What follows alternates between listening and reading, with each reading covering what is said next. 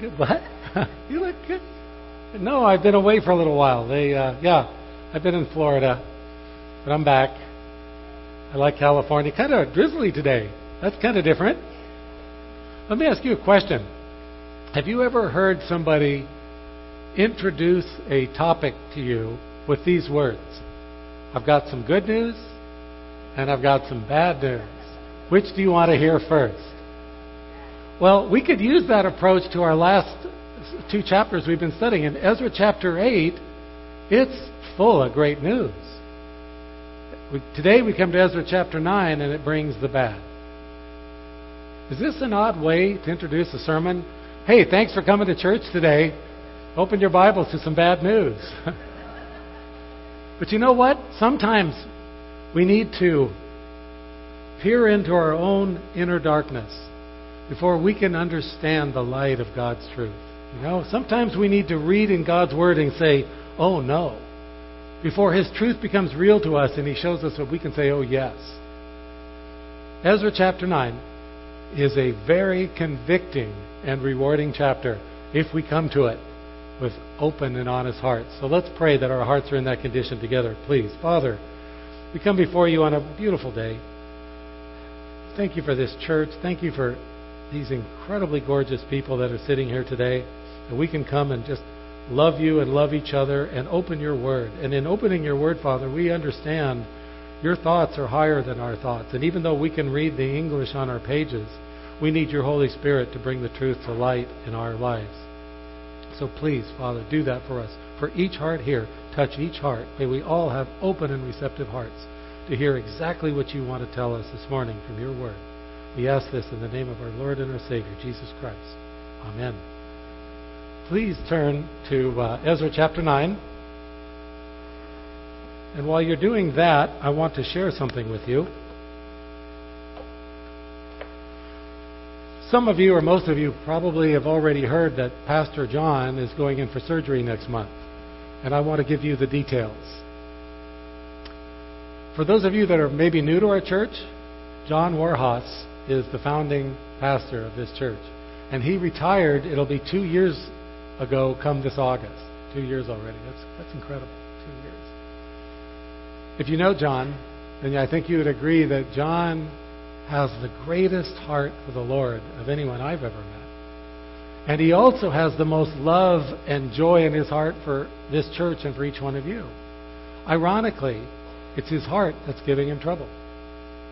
Pastor John has a defective aortic valve, which means that it's not pumping the blood as much blood as it should. So he has been experiencing weakness and shortness of breath, and it's getting worse.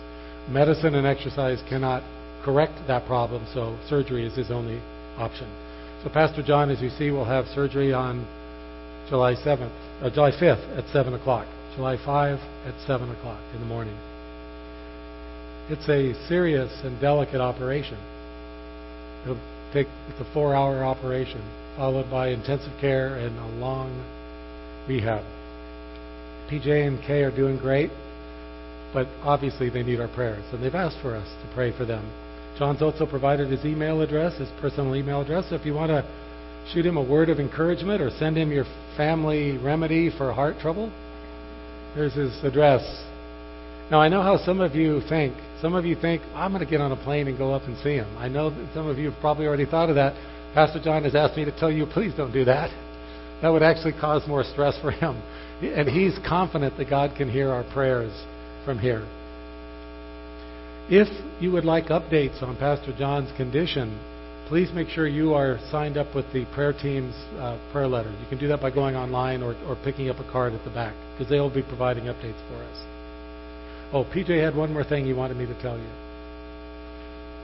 Yeah, he loves you, and he is praying for you.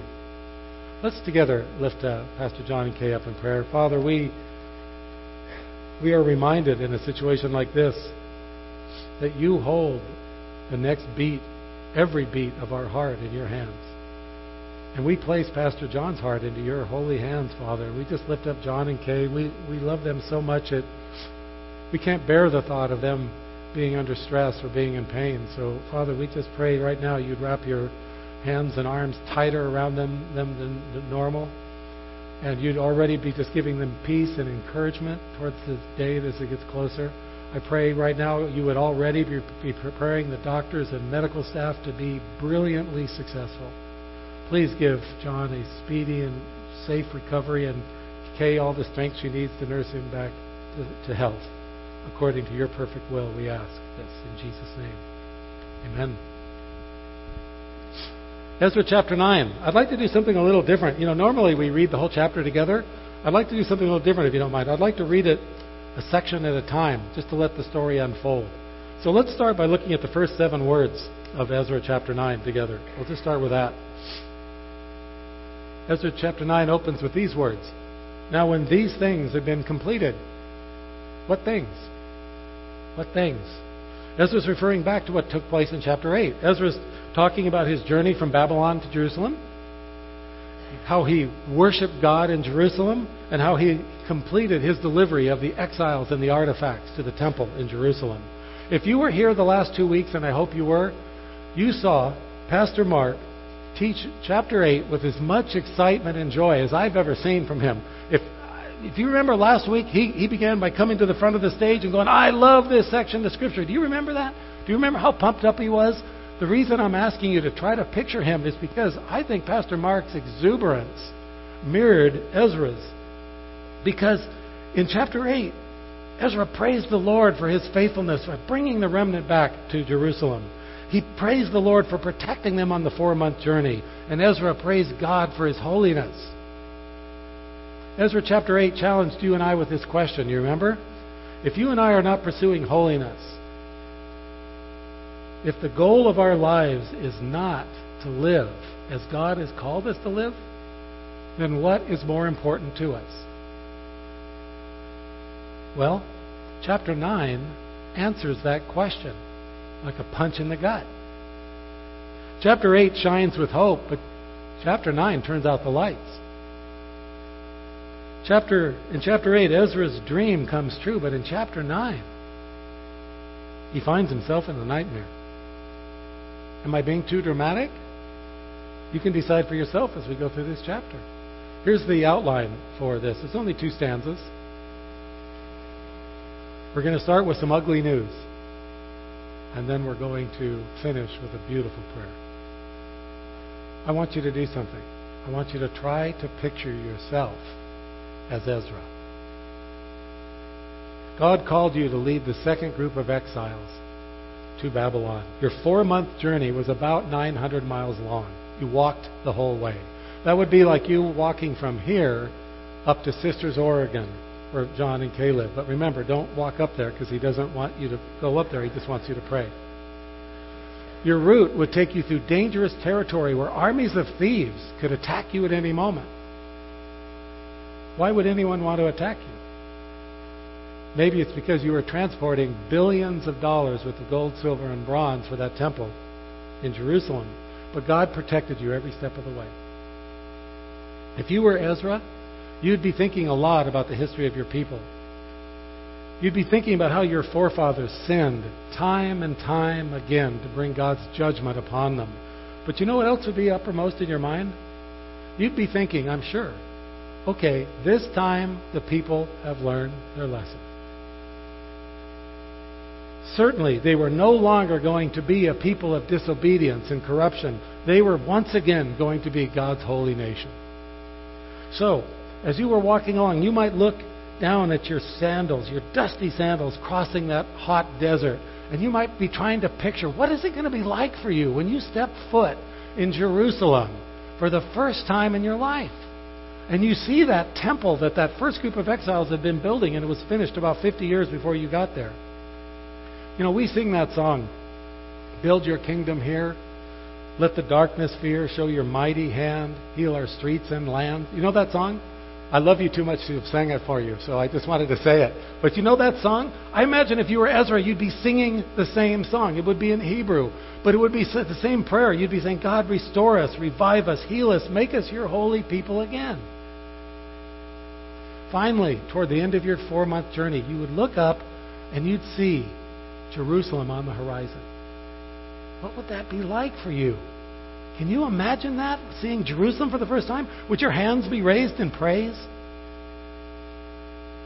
Would tears of joy be spilling from your eyes down your parched cheeks? When you enter Jerusalem, it would be the crowning moment of your life. As you worship the Lord and you delivered all the people and all the valuables safe and sound. With more joy than you've ever felt in your soul, in your life, you'd see some of the local leaders coming your way. Oh, must be a welcome party or a, or, or, a, or a prayer group, you'd think. So you'd rush to them and you'd embrace them, give them big manly hugs, pick them up off the ground, kiss them on the cheeks, big hugs. But as you release them and stepped back and looked into their faces, you'd see that they had these concerned expressions on their faces. And you'd feel your own smile run away from your face. You'd say, What's the matter? The local leaders might have looked at each other, trying to decide who's going to break the bad news to, to you. Finally, one of the leaders spoke and said, Ezra, we bring terrible news. So many people want to hear the Word of God. We overfilled the temple and we had to turn thousands of people away. Is that the news you heard? If you were Ezra, that would be the kind of news you'd want to hear, but that's not the news you got. Let's look at verse 1 and 2 together chapter 9. Let's read the news that Ezra received. Imagine you're Ezra. Now, when these things had been completed, the princes, the leaders, approached me, saying, The people of Israel and the priests and the Levites have not separated themselves from the peoples of the lands, according to their abominations. Those are the Canaanites, the Hittites, the Perizzites, the Jebusites, the Ammonites, the Moabites, the Egyptians, and the Amorites. For they have taken some of their daughters as wives for themselves and for their sons, so that the holy race is intermingled with the peoples of the lands. Indeed, the hands of the princes and the rulers have been foremost in this unfaithfulness. Have you ever been so close to having a great dream come true and then it didn't? You know what it feels like to have your bubble burst? Let me show you a picture of what it was like if you were Ezra. This wasn't a bubble bursting. This was the Hindenburg. The exiles that had come before you to build the temple and reestablish Israel as God's holy people were now committing the same heinous sins that resulted in their Babylonian captivity and 70 year exile. God called their sins abominations. This means to God their behavior was disgusting and revolting. The sin permeated their business, their government, their social life, their family life, and of course, most of all, their spiritual life. The root of their sin was to marry idol worshippers against God's command. Let's do something together. keep your place in Ezra. but Let's turn to Deuteronomy, fifth book of the Old Testament, Deuteronomy chapter 7. We need to do something for a minute. Let's take time out to read God's actual instructions about intermarrying the idol worshippers of lands. Because you know what? Maybe Maybe God's words were unclear. Maybe God's language was vague or he was incomplete. Let's read what God actually said to the people. Deuteronomy chapter 7, verse 1 to 6. When the Lord your God shall bring you into the land where you are entering to possess it, and shall clear away many of the nations before you the Hittites, and the Girgashites, and the Amorites, and the Canaanites, and the Perizzites, and the Hivites, and the Jebusites, seven nations greater and stronger than you and when the Lord your God shall deliver them before you, and you shall defeat them, then you shall utterly destroy them. You shall make no covenant with them, and show no favor to them. Furthermore, you shall not intermarry with them. You shall not give your daughters to their sons, nor shall you take their daughters for your sons. Verse 4 For they will turn your sons away from following me to serve other gods. Then the anger of the Lord will be kindled against you, and he will quickly destroy you. But thus you shall do to them you shall tear down their altars and smash their sacred pillars and hew down their asherim and burn their graven images with fire. Verse 6 For you are a holy people to the Lord your God. The Lord your God has chosen you to be a people for his own possession out of all the peoples who are on the face of the earth. Was God clear? The problem was not that the people misunderstood, what the Lord said. The problem was the people didn't want to do what the Lord said. The people loved the things in their world equal to or more than they loved the things of God. Our decision to disobey God has a name. Our decision to disobey God has a name, and the name is compromise. What does the word compromise mean? Here's the dictionary definition of the word compromise. Compromise means the acceptance of standards that are lower than what is desirable. Back in college, I had a professor tell me this true story. He said at the end of one of his courses, a student came up to him who had failed the course. And, and with astonishment, he said, Professor Mitchell, how could you give me an F? I was shooting for a D. The student had accepted standards that were lower than what is desirable. Let's apply this dictionary definition to those of us who love the Lord. This is what the word means to us then. Compromise is the acceptance of standards that are lower than God's. Let that sink in. We want to live wholly under the Lord. We don't want to accept standards that are lower than His, lower than God's. Here's how the sin of compromise gets started. We say a very dangerous three letter word to God. What is that dangerous three letter word we do not want to say to God? I'll spell it for you. B U T. But. Here's the dictionary definition of the word but. It's an interesting one, isn't it? it? Is to introduce something contrasting with what has already been said. When we say but to God, we're introducing something that we want to do that is different than what He's already said. For example, we might say, Lord, you told me to love my neighbor, but you don't know my neighbor. God, you told me not to covet, but there are things in this world that I want that I don't have. Father, you told me to leave vengeance to you, but I just need to get even. Here's our homework assignment for this week. Let's all watch our language. By that I mean, let's see how many times we are tempted to say the word but to God. How many times are we willing to accept a standard that is lower than God's? The exiles came to Jerusalem to build the temple for the Lord. They came to be God's holy people. But some of them fell right back into the same sin that got them punished in the first place. What happened to those people that did that? Let's retrace our, their steps together and see if we can figure that out. Turn back to Ezra chapter 2, verse 64. We'll let's go quickly re- remind ourselves how the people got to where they are in chapter 9. Ezra 2, verse 64. It says, The whole assembly numbered 42,360. The first group of exiles that came out of Jerusalem, out of Babylon to Jerusalem, numbered about 50,000 people when you include some of the other people they brought along. Remember that number 50,000. That's a lot of people. Let's look ahead to chapter 3, verse 1. Now, when the seventh month came, and the sons of Israel were in the cities, the people gathered together as one man to Jerusalem. This is so awesome. 50,000 people gathered as one. They were all on the same page with God. Great things happen when we're all on the same page with God. Let's read on. Chapter 4, verses 1 to 3. Now, when the enemies of Judah and Benjamin heard that the people of the exile were building a temple to the Lord God of Israel, they approached Zerubbabel and the heads of fathers' households and said to them, Let us build with you, for we, like you, seek your God. And we have been sacrificing to him since the days of Esarhaddon, the king of Assyria, who brought us up here. But Zerubbabel and Jeshua and the rest of the heads of fathers' households of Israel said to them, You have nothing in common with us in building a house to our God. For we ourselves will build together to the Lord God of Israel, as King Cyrus, the king of Persia, has commanded us. With unwavering devotion, the united people of Israel refused to compromise. They refused to accept help from God's enemies, as they were told. I wish the story ended there.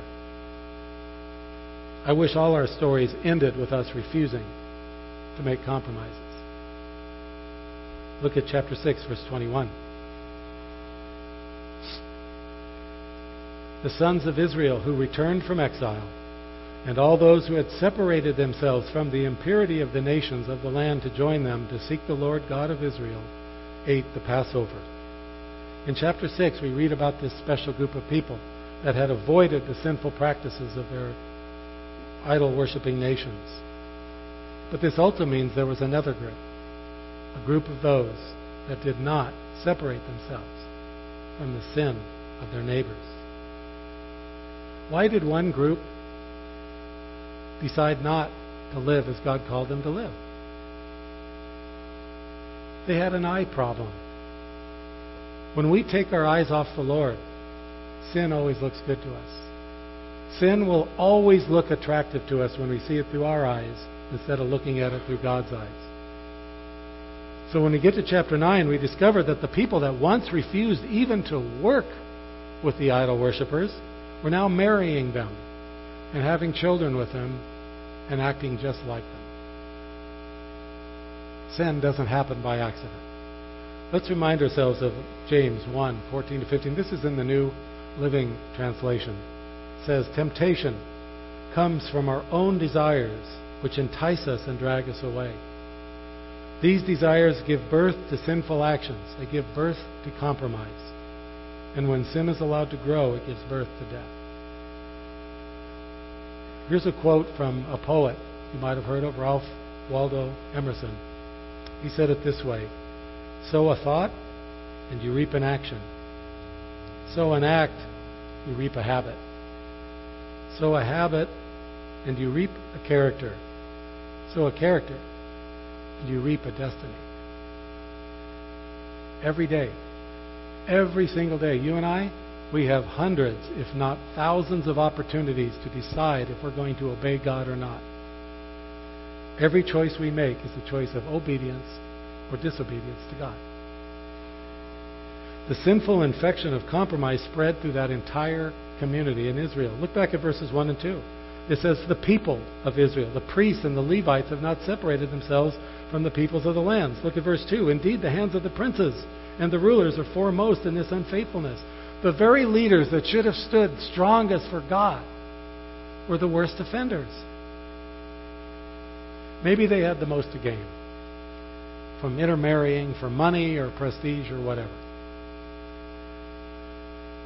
When we decide that we're going to stop following the Lord because we want to pursue something else, whatever that other thing is, it's not going to end well for us. So again, try to imagine yourself as Ezra hearing this news. The people you love, the people you thought had learned their lesson, the people you thought wanted to be holy and obedient to the Lord, the people that you traveled all that distance to come be their priest and teach, your fellow priests and leaders have taken wives and created families with idol worshippers and were involved in their abominations. Okay, you're Ezra. What are you going to do about it? How are you going to clean up that mess? Would you be overwhelmed? Ezra was. Look at verse 3. When I heard about this matter, I tore my garment and my robe and pulled some of the hair from my head and my beard and sat down appalled. I love Ezra. His heart breaks when God's heart breaks. Ezra tore his outer robe and his inner garment. Why did he destroy his clothes? For two reasons.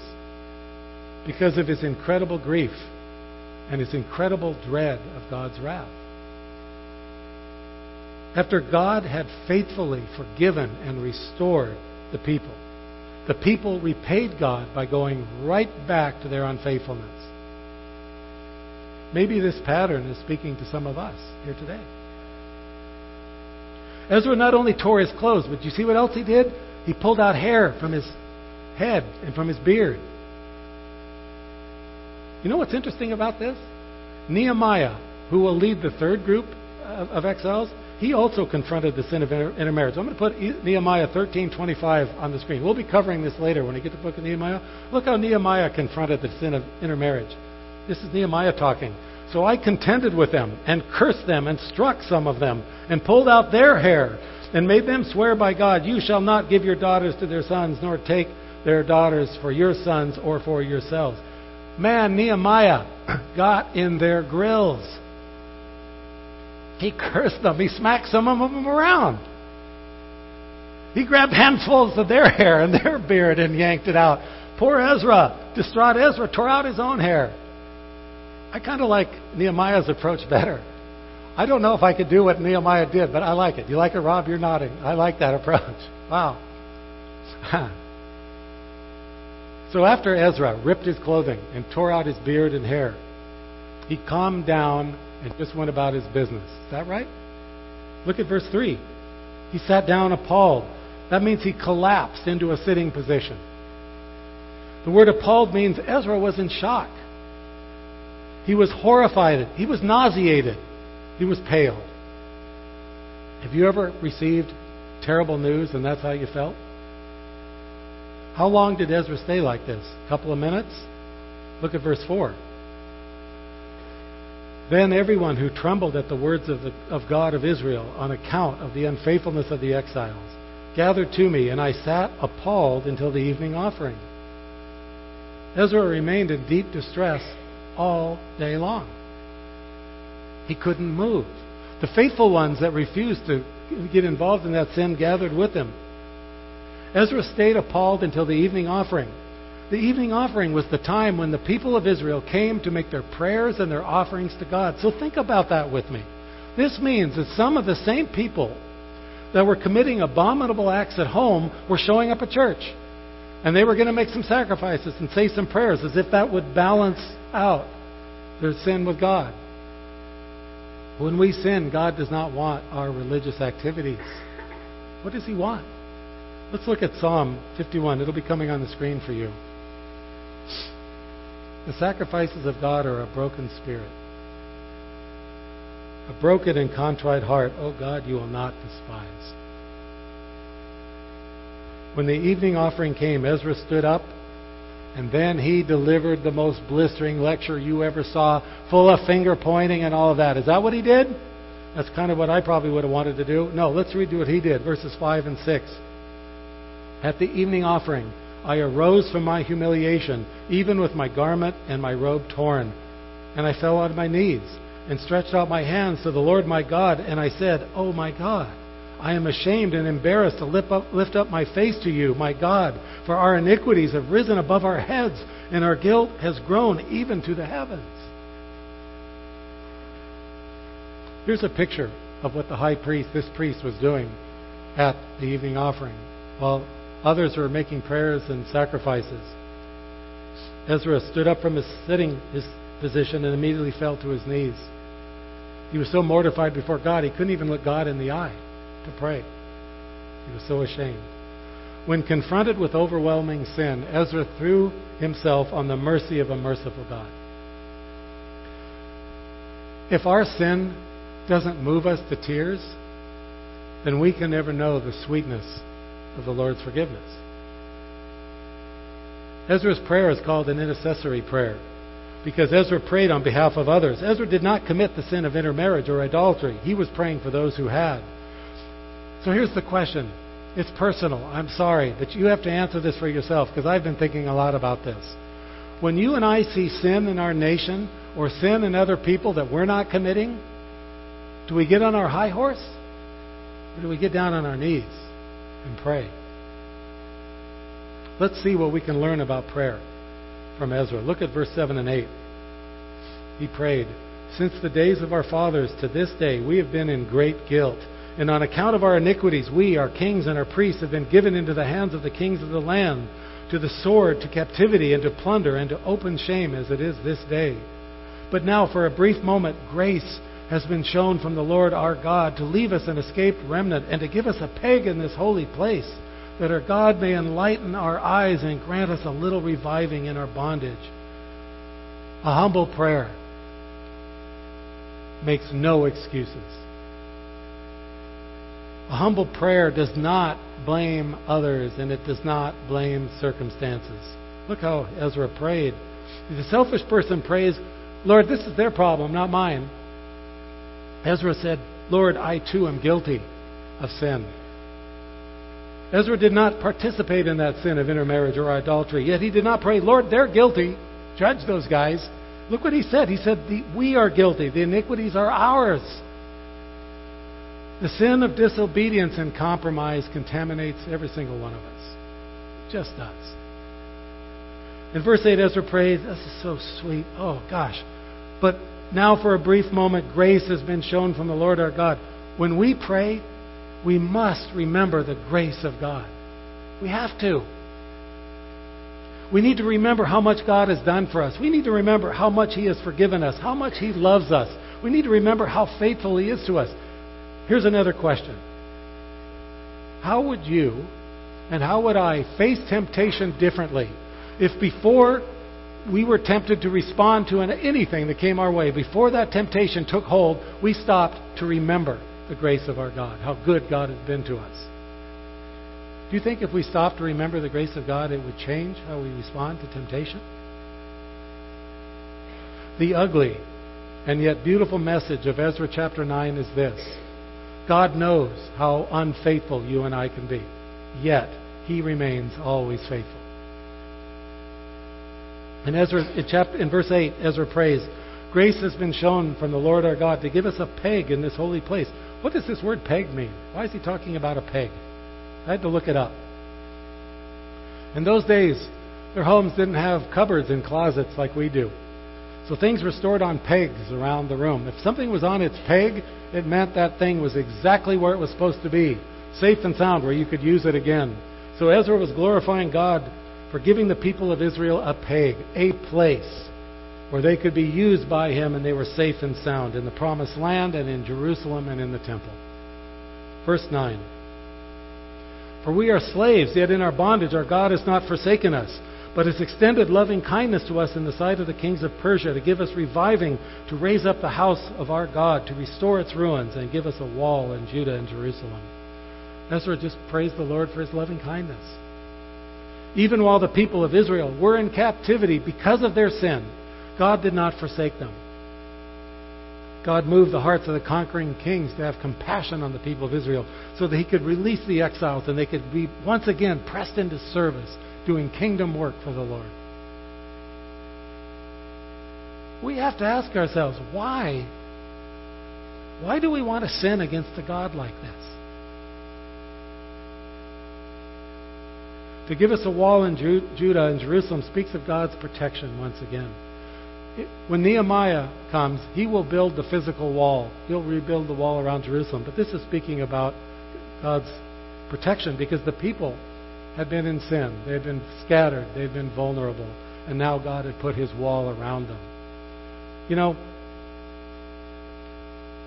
we too are just as weak as those people of Israel.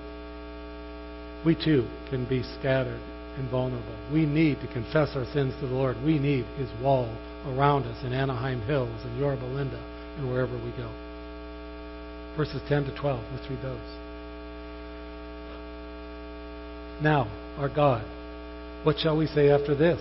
For we have forsaken your commands, which you have commanded by your servants the prophets, saying, The land which you are entering to possess is an unclean land with the uncleanness of the peoples of the lands, with their abominations which have filled it from end to end, and with their impurity so now do not give your daughters to their sons, nor take their daughters to your sons, and never seek their peace or their prosperity, that you may be strong and eat the good things of the land, and leave it as an inheritance to your sons forever. This, right here, is how you and I need to confess our sins to an all knowing God. Just lay it all out there. Don't pull any punches. Spell it out for God. Not that He needs to hear it, because He already knows it. We need to hear it. We need to come clean before we can be washed clean. We need to come clean before we can be washed clean. A friend of mine told me that he likes to pray out loud, especially when he's confessing sin. He doesn't pray out loud so God can hear him. He prays out loud so he can hear what he's saying. It's a good idea. Let's look at verse 13 and 14. After all that has come upon us for our evil deeds and our great guilt, since you, our God, have requited us less than our iniquities deserve, and have given us an escaped remnant as this, shall we again break your commandments and intermarry with the peoples who commit these abominations? Would you not be angry with us to the point of destruction until there is no remnant nor any who escape? One of the most foolish things you and I can possibly do is take our sin lightly. Sometimes we categorize our sin, don't we? We have the big ones and we have the little ones. Sometimes we shrug at our sin when we should be in tears. Ezra understood that the Lord had every right to destroy them for their unfaithfulness, time and time again. Yet, in His perfect love, mercy, and grace, God did not give the people what they deserve. Hallelujah. None of us want what we deserve. We want God's mercy and grace. Let's read the conclusion of Ezra's prayer. Art, come up. Yeah. Look at verse 15, the first three words. O Lord God. O Lord God of Israel, you are righteous, for we have been left an escaped remnant, as it is this day. Behold, we are before you in our guilt, for no one can stand before you because of this. Question Who is the Lord of your life? Really? Is it God or something else? Someone else? Who is the Lord of your life? Ezra called God his Lord. Calling God our Lord means that we recognize his complete authority over us and we submit everything to him. We put ourselves under his authority. We want to live as he has called us to live. When we sin, human nature is to run away from God, but the best thing we can possibly do is get on our knees like Ezra did before our God and throw ourselves on the mercy of his righteous court. Did you notice Ezra left something out of his prayer? Ezra made no requests of God. Through the entire prayer, Ezra asked for nothing. This was a prayer of intercession and confession, not solicitation.